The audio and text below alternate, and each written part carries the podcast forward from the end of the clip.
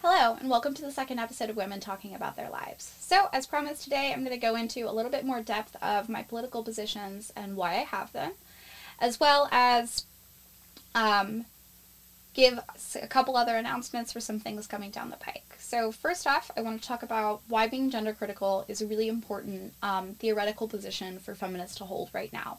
So, what do I mean by being gender critical? This mean gender critical feminists are feminists who are critical of the entire concept of gender. So, they see gender not as this kind of like liberating force, but actually as a system of social oppression created primarily against women. Now it's true both men and women have different kind of social boxes that they're expected to fit into and they're supposed to sort of trim their own personalities down to meet these sort of pre pre prescribed both aesthetic and um, personality boxes, right? But what ends up happening is that women have to perform submission and men have to perform dominance. So even though gender roles affect both men and women, it's not necessarily equal. Men are expected to perform dominance, leadership, and um, the sort of aesthetic practices they're asked to partake in are a lot less time consuming, a lot less expensive, and um, not as like dangerous or damaging to their body. Whereas women are expected to do dangerous and damaging things to their body, as well as um, perform submission for men. So always be available, be supportive, be self-sacrificing, sort of the qualities that you would expect in someone who who is beholden to someone else, not necessarily a free autonomous person. So gender critical feminists are critical of that. Um, this also means that they're critical of the concept of self-identification. Now, what is this? Self-identification is a sort of concept is the concept that um, anyone who declares themselves male, female, or non-binary is really that thing. So recently, it's become it's come in vogue for um, to sort of hmm, to believe that self-identification is a sort of new wave of progressive praxis that's very much in line with uh, the previous sort of push for gay and lesbian rights as well as women's rights.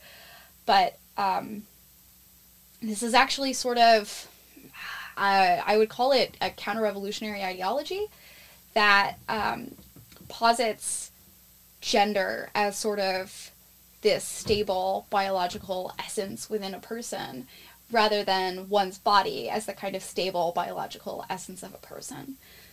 What do I mean by this? So, if a straight man, you know, like beard, buff guy in his 20s and 30s, who has had all of this life experience of being treated as a man, living as a man, dating as a man, and interacting with the world as masculine, wakes up one day and goes, Actually, I'm a woman.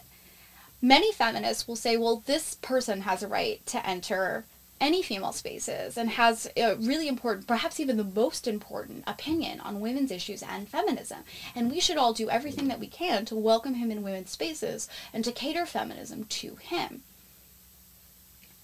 And gender critical feminists say, whoa, whoa, whoa, you know, like, wait, you know, one's internal sense of gender doesn't necessarily determine how the world treats them. And it doesn't erase the historical backlog of, say, research, oppression, uh, financial problems, uh, all sorts of things, it, discrepancies in, in the design of buildings that disadvantage women in preference of men. So this man can't experience misogyny. And things do get a little bit more complicated, uh, particularly when it comes to like, you know, gay trans women who pass, people who have been on um, hormones for a long time and begin to live their lives being treated as another gender, certainly they can have lifestyles and experiences that can re- give them a lot of insight into experiencing misogyny in real life. But those are the exceptions and not necessarily the rule. And I think that it's more helpful seeing the way that feminism has sort of contorted itself to accommodate all people with all differences. I actually don't think this is very useful for getting anything done. And given that those people are the exception and not necessarily the rule, I find it's a lot more useful to operate from a gender critical perspective. Furthermore, I think it's really important way to keep women's boundaries strong. because what ends up happening is that often um, male men who identify as either non-binary or female because they have this lifetime of male entitlement feel very comfortable stepping into women's spaces and telling women what to do but the reverse isn't necessarily true because if women who identify as men they have a lifetime experience as women all the fear all the sort of taught submission all, all the taught submission sort of gender role of being self-sacrificing and kind so they don't necessarily tend to walk into men's spaces and tell them what to do. And there's also sort of bodily discrepancies, et cetera, et cetera, et cetera. And I think from an organizing perspective, um, keeping stable notions of biological sex and a sort of dominance model of gender can enable us to discard a lot of the limiting and difficult gender roles in our society that don't serve women at all as well as take patriarchal dominance a little bit more seriously.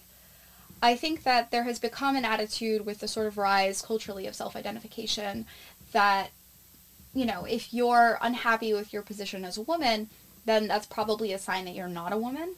And I think that what this does is it really sucks a lot of energy and a lot of young people out of what would be really fruitful feminist praxis.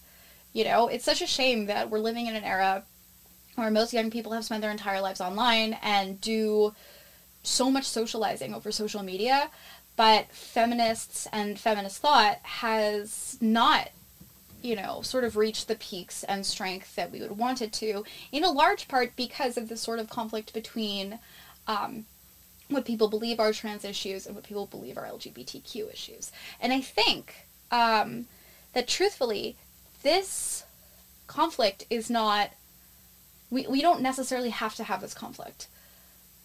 You know, there are other ways of looking at this problem, and there there are issues that I would really like to explore here. Now, I am I am gender critical, but I don't necessarily believe that um, I'm not right wing.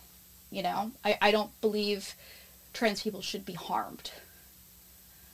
And I think that the, the the sort of manufactured conflict on social media and also legally between women's rights and you know tr- what people think are transgender rights is largely manufactured to create conflict and to serve the purpose of destroying women's rights generally, uh, which which truthfully doesn't help anyone. Um, but moving forward, I think that separatism is the way to go. Men should not be allowed in women's spaces. Men do not belong in feminism um, trans men do belong in feminism, and biological females who have identified as, you know, anywhere else on the gender spectrum do belong in feminism. You know, they have female bodies that need treatment. They have, you know, lifetimes of female experiences. They experience sexual harassment at higher rates, and they they deserve our help, support, and care. Um, yes.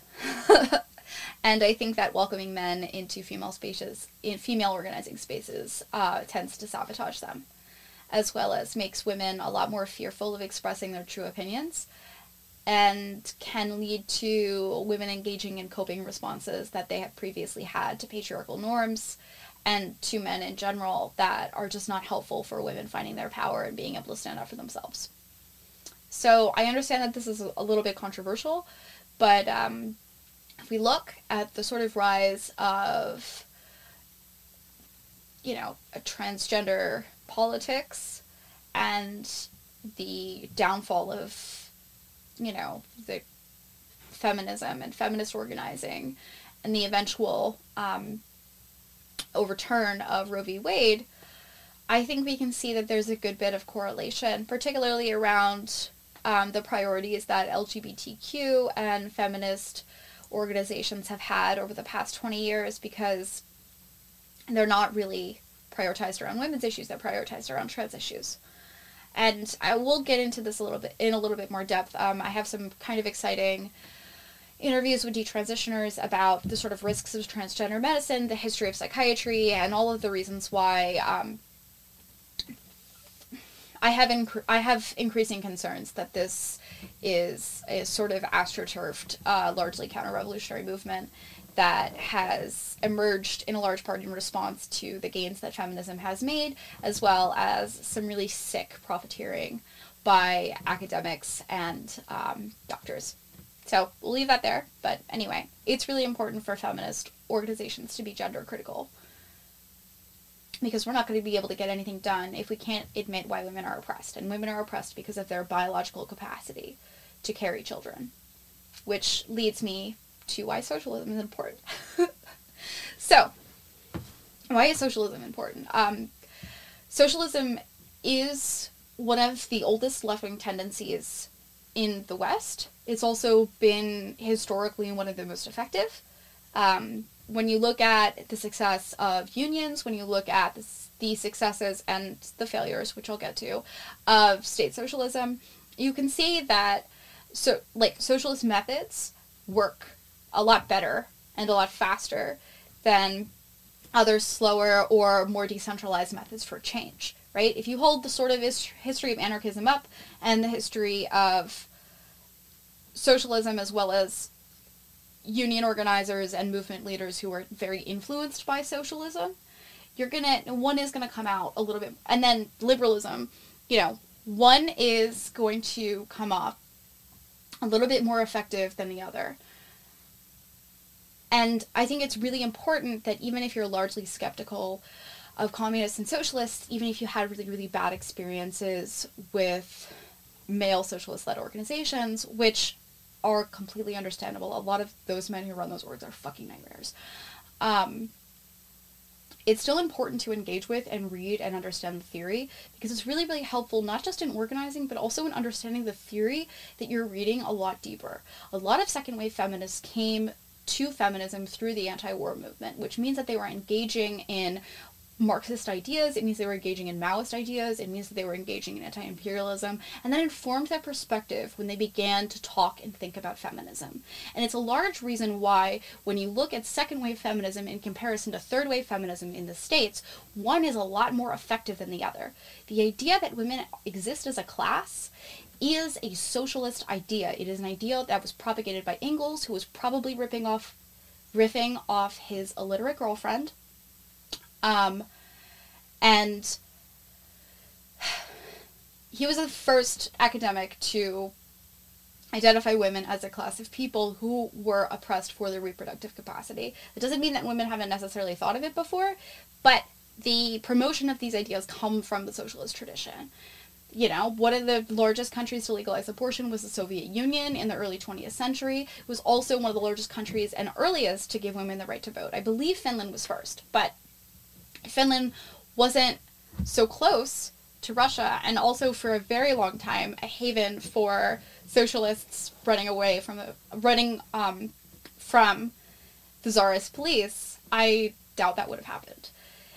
When you look at the history of union organizing in the US, a lot of those people were heavily, heavily influenced by the Bolsheviks, by state socialism, and eventually by Maoism.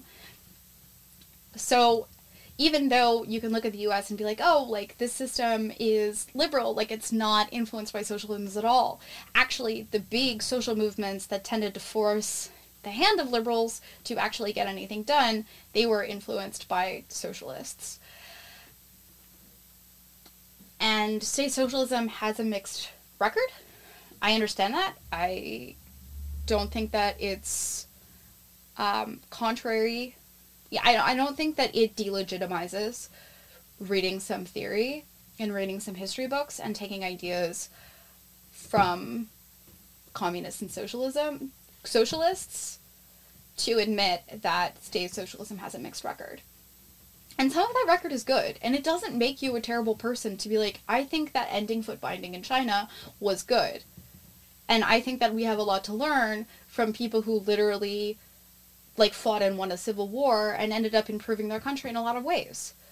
If China had stayed on a capitalist path, they would in a lot of ways look very similar to India today and be a lot less autonomous. And while China has plenty of problems, I'm not defending everything that that happens. There are some things that we as feminists and as organizers can learn and apply in our own situation because we're not going to be able to lead perfect movements either but we can lead movements that are very effective and so I think I think it's it's really really a deep expression of arrogance for feminists living in the West to refuse to engage with successful revolutionaries in the third world and to refuse to engage with the works of Marx and Engels. Because even if you end up engaging and fully understanding these ideas and then rejecting them, you're still going to have a much better understanding of how the history of activism and the history of left wing organize, organizing has worked for the past 200 years.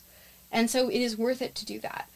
So I'm a lot of the texts we're going to read will be Marxist in tradition, and I really encourage you to listen to them because I think they'll give you a much deeper, richer background, and applying Marxist analysis is really useful.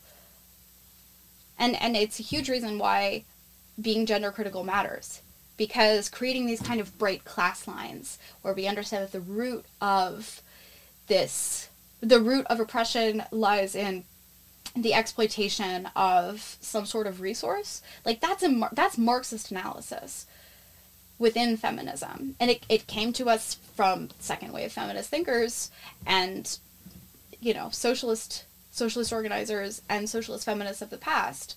It didn't come from the liberals. So that being said that's why i think that adopting socialist ideas and especially especially socialist practice praxis is one of the most important things we can do in terms of rebuilding the feminist movement. And socialism also supports a sort of separatist ideology. They're they're very similar, almost identical conceptually. Um, so, in terms of radical feminism versus socialism, there are a couple of important differences that I sort of wanted to get into. So, socialist feminists see um, my apologies. Socialist feminists see material reality and um, economic exploitation as the primary um, drivers of change in society and also the primary sort of loci loci of oppression. So even though, for example, gender roles or beauty standards can be very oppressing to women, socialist feminists will say, yes, they are, but the way that we fix them is that we change the organization of society so women have a lot more autonomy. So they don't need to curry favor from men in their lives. They don't need to apply lipstick or, you know, do their hair really nice in order to be respected. Radical feminists would say it all matters and we have to do it all at once. And a lot of self styled radical feminists on the internet, who I understand are not necessarily the same as the leaders of the second wave feminist movement, um, will privilege more superficial issues over kind of building broad coalitions for long term change. And while I I I I'm sorry. I respect a lot of people who have dedicated their lives to rebuilding the movement completely, but I do I do think this is a bad strategy. So many women will say, "Oh, you have to swear off men. Oh, you have to stop performing femininity. Oh, you have to do all these sort of superficial things in order to consider yourself like a real and serious feminist."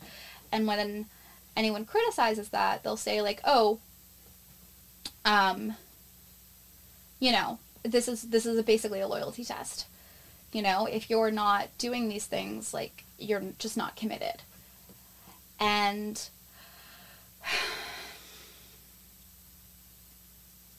I, I this is this is just wrong in my opinion. I would rather build big coalitions of many imperfect people to fundamentally change the way that society is organized so that women don't necessarily have to constantly put themselves at risk for retaliatory male violence and particularly if, for for poverty and scapegoating because those are the things that happen when you alone stand up to a patriarchal system. It's really hard.